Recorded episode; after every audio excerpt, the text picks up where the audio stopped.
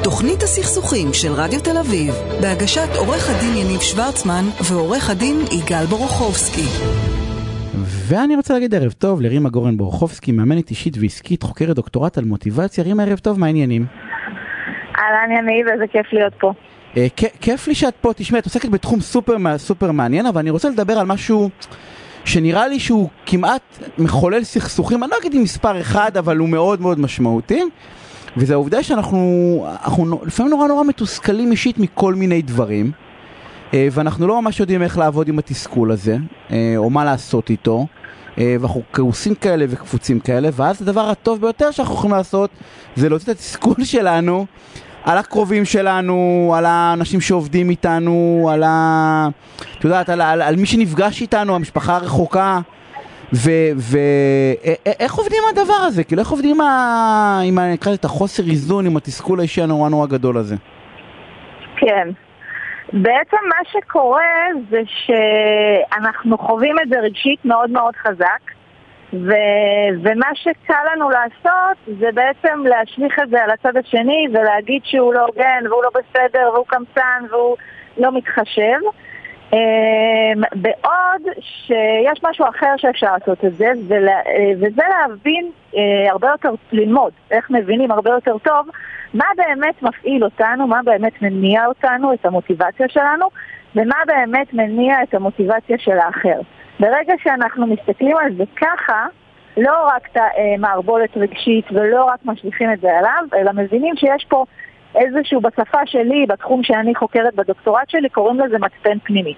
ברגע שאנחנו לומדים לזהות את המצפן הפנימי שלנו ואת המצפן הפנימי של האחר, הדבר הזה, תכף אני אסביר למה אני מתכוונת, אבל הדבר הזה מייצר איזשהו רוגע ואיזון ואיזושהי הבנה שהאחר הוא לא נגדי ויכול להיות שהוא אפילו דרך בלי כוונה ובלי מודעות על משהו שהוא נורא נורא חשוב לי, אבל הוא אדם אחר וחשוב לו משהו אחר לי יש את המצפן שלי, לא יש את המצפן שלו, וזה עוזר לייצר קודם כל איזשהו יותר רוגע בסיטואציה, להבין את עצמי, להבין אותו, ומפה אפשר כבר להתחיל להתנהג קצת אחרת. מצפן רגשי, או מצפן אישי, לא רגשי, מצפן אישי, זה, זה שם נורא גדול. פנימי, כאילו, מצפן מה, מצפן פנימי. מה זה מצפן פנימי? איך אני יכול למצוא את המצפן הפנימי שלי? כאילו, מה... מה זה? קודם כל נגיד רגע מילה על מה זה, זה תחום אה, חדשני בחקר המוטיבציה.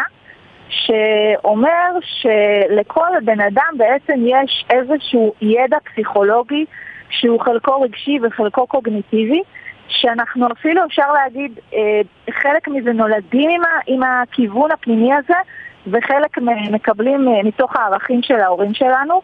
זה גם ערכים, מה שאנחנו תופסים במובן הקלאסי של ערכים, נגיד מישהו שמחשיב מאוד את הערך של היושרה, מישהו שמחשיב מאוד את הערך של כבוד, מישהו שמחשיב מאוד את הערך של התחשבות בזולת, ערכים מהסוג הזה, וזה גם כולל ערכים מסוג קצת אחר שהם יותר אה, ערכים שקשורים למה גורם לי תחושת משמעות, אה, מה גורם לי סיפוק, או בשפה יותר פשוטה אפילו, מה הכי הכי חשוב לי בחיים. לכל אחד יש ידע פנימי שמגדיר מה הכי חשוב לנו בחיים. אם נוגעים לנו בדבר הזה, אנחנו כאילו נגעו לנו בציפור הנפש. איך, איך אנחנו מזהים את זה? רים, איך אנחנו מזהים, איך אני יודע היום, בסדר? אני מתעסק רק בסכסוכים, אה, אבל אני חוקר, אתה יודע, זה הכל, בסוף אנחנו בני אדם.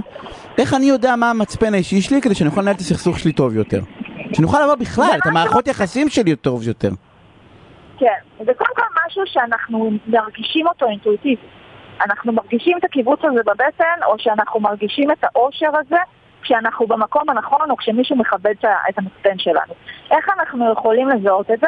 אנחנו יכולים קודם כל לשאול את עצמנו את השאלה הכי פשוטה שאומרת מה בעצם חשוב לי, מה חשוב לי בחיים, מה חשוב לי בתחום המקצועי, מה חשוב לי בזוגיות, מה חשוב לי לגבי איך מתנהל התהליך המסוים הזה. לאו דווקא מה יהיה התוצאות שלו, האם אני אקבל פה חצי מטר יותר, האם אני אחנך את הילד שלי בצורה הזאת, האם הוא ירד כמה קילוגרמים, האם, לא, האם יהיו לו ציונים כאלה, לא יורד לתוצאות, אלא אומר מה חשוב לי בתוך התהליך. שתישאר הרמוניה, שיהיה יושר, שנעבוד בשיתוף פעולה, שאני תהיה לי השפעה, כל מיני דברים כאלה. אנחנו עוברים לשאול מה חשוב לי רגע, בתוך התהליך הזה. רגע, המצפן, לא המצפן הוא, הוא פר סיטואציה?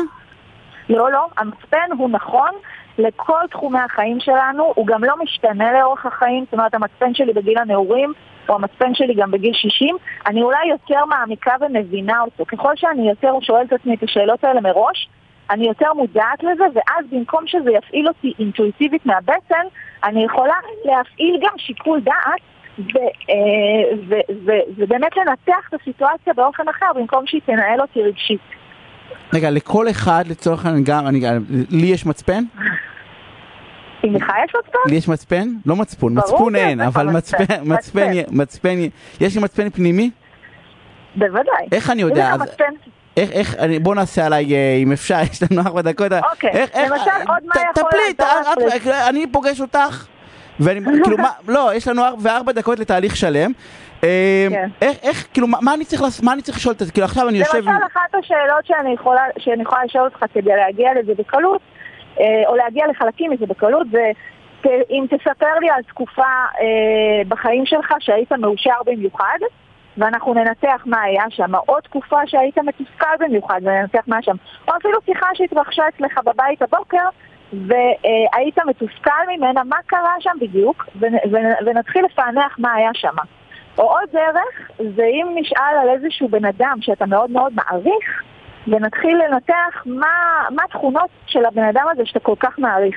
ובעצם נבין שאלו גם הערכים שלך. יכול להיות שיש לך, שאתה מקיים אותם, או יכול להיות שאתה פוגע בהם, ואז אתה מרגיש מתוסכל. ככל שאני, ככל שאני יותר מתוסכל, המצפן שלי הוא פחות מכוון? אמ, אתה, זה אומר שאם אתה מתוסכל, זה אומר שאתה בעצמך לא מקיים את מה שהכי חשוב לך. או לא, הסיטואציה אם, שלא אם נניח אני, אם נניח אני לא מתוסכל, אז זה אומר שהמצפן שלי מכוון בלי שאני יודע שהוא מכוון?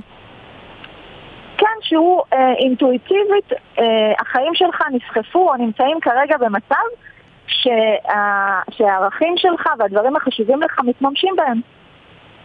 הבנתי, ו- ו- ובעצם אני נורא מתוסכל מהמצב, זה לא משנה אם זה המצב הזוגי שלי או העבודה שלי או הלימודים שלי באוניברסיטה. משהו מהערכים שלך, אולי אפילו רק אחד מהערכים שלך, לא מתקיים. ואני בעצם... ולאורך זמן זה מצב שאנחנו לא יכולים לסבול אותו. זה בעצם מפה שאת מציירת, כאילו, במפה, אני לא יודע מה המילה במילה מפה אם היא נכונה. זה סוג של מפה שהיא מכוונת אותנו לקבל החלטות נכונות, להציב מטרות נכונות, לכוון את החיים שלנו לפי האמת הפנימית שלנו.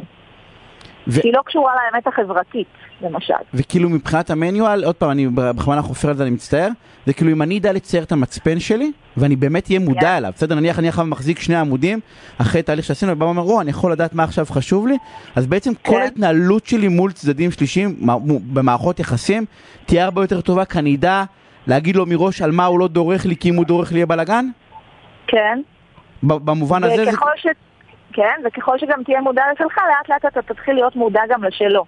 כי אתה תבין שכשהוא אמר לך את המשפט הזה, בעצם נגעת לו בערך של הכבוד, או נגעת לו בערך של ההשפעה. אה, ותתחיל להבין מה מאחורי זה שהוא התעקש איתך נורא נורא על איזה צ'ופצ'יק של משהו, ואמרת לעצמך, מה, הוא אידיוט? מה הוא מתעקש על השטות הזאת, ובעצם שתבין שמאחורי זה עומד איזשהו ערך עמוק. ואז תוכל להתחיל לדבר איתו בשפה של ערכים. לפעמים אנחנו גם בכלל, המטרה שלנו אותו דבר, והערכים שלנו הם אותו דבר, אבל איכשהו כל אחד מפרש אחרת. אחד רב בשם הערכים שלו, כי הוא אומר אם אני אריב פה אנחנו נהיה ביחד, אנחנו נפתור את זה, והשני נורא נורא נבהל מהריב ואומר יש פה דיסהרמוניה, וזה מרגיש לי שהערכים שלי נפגעים כי יש פה. זאת אומרת שאנחנו מתחילים להבין את העומק של מה שמניע אותנו, אה. ומשם אנחנו יכולים לייצר פתרונות אחרים לגמרי. את אומרת משהו סופר מעניין, את אומרת שאני לא חייב אותו כדי לדעת מה המצפן שלו? לא, אנחנו מתחילים לשמוע. מתחת לשורות מה הוא אומר, ואז אנחנו גם יכולים לאמץ את זה מולו, להגיד לו בעצם שאתה כאילו נורא נורא מתעצבן על זה, בעצם אתה מתכוון שחשוב לך הנושא הזה, ואז אנחנו יכולים גם לאשר את מה ששמענו. ככל שאני מכיר את המושגים יותר טוב, ככל שאני מכיר את המושגים יותר טוב, של המצפן באופן כללי, אז היכולת שלי לזהות את זה אצל אנשים אחרים גדלה בעצם. כן, יש לי מתפתחת איזושהי הקשבה. כשהם אומרים את זה, בעצם לאיזה ערכים הם מתכוונים אצלם. רימה, איפה אני קורא על הדבר הזה? אני רוצה ללמוד, את יכולה, שניפגש פעם הבאה, את יכולה להגיד לי מה המצפן שלי, קודם כל זה יהיה מעניין, אבל, לא באמת, אבל איפה אני קורא על זה? נניח אני רוצה ללמוד את זה, כאילו, זה, יש ספר, כאילו, יש משהו? או טרם? יש, אה, יש כרגע מחקרים אה, שכתובים באנגלית, שהם אה, מחקרים ראשוניים בתחום, וחוקרים את זה תשע, בתשע שנים האחרונות, ויש קצת טקסטים שנכתבו גם בעברית, בעצם מי שחוקר את זה פרופסור אבי עשור באוניברסיטת בן גוריון, שהוא המנחה שלי, הוא מוביל את כל התחום, זה מחקר שהוא גם מתקיים בשיתוף פעולה עם... עם חוקרים מאוד ותיקים של מוטיבציה בניו יורק, בהולנד. אנחנו חייבים לסיים את הפינה הסופר מעניינת הזאת. אני אשמח לספק הפניות. לגמרי, חפשו בפייסבוק, רימה גורן ברוכובסקי, תודה רבה על הפינה הסופר מעניינת הזאת, אנחנו צריכים לסיים. תודה רבה.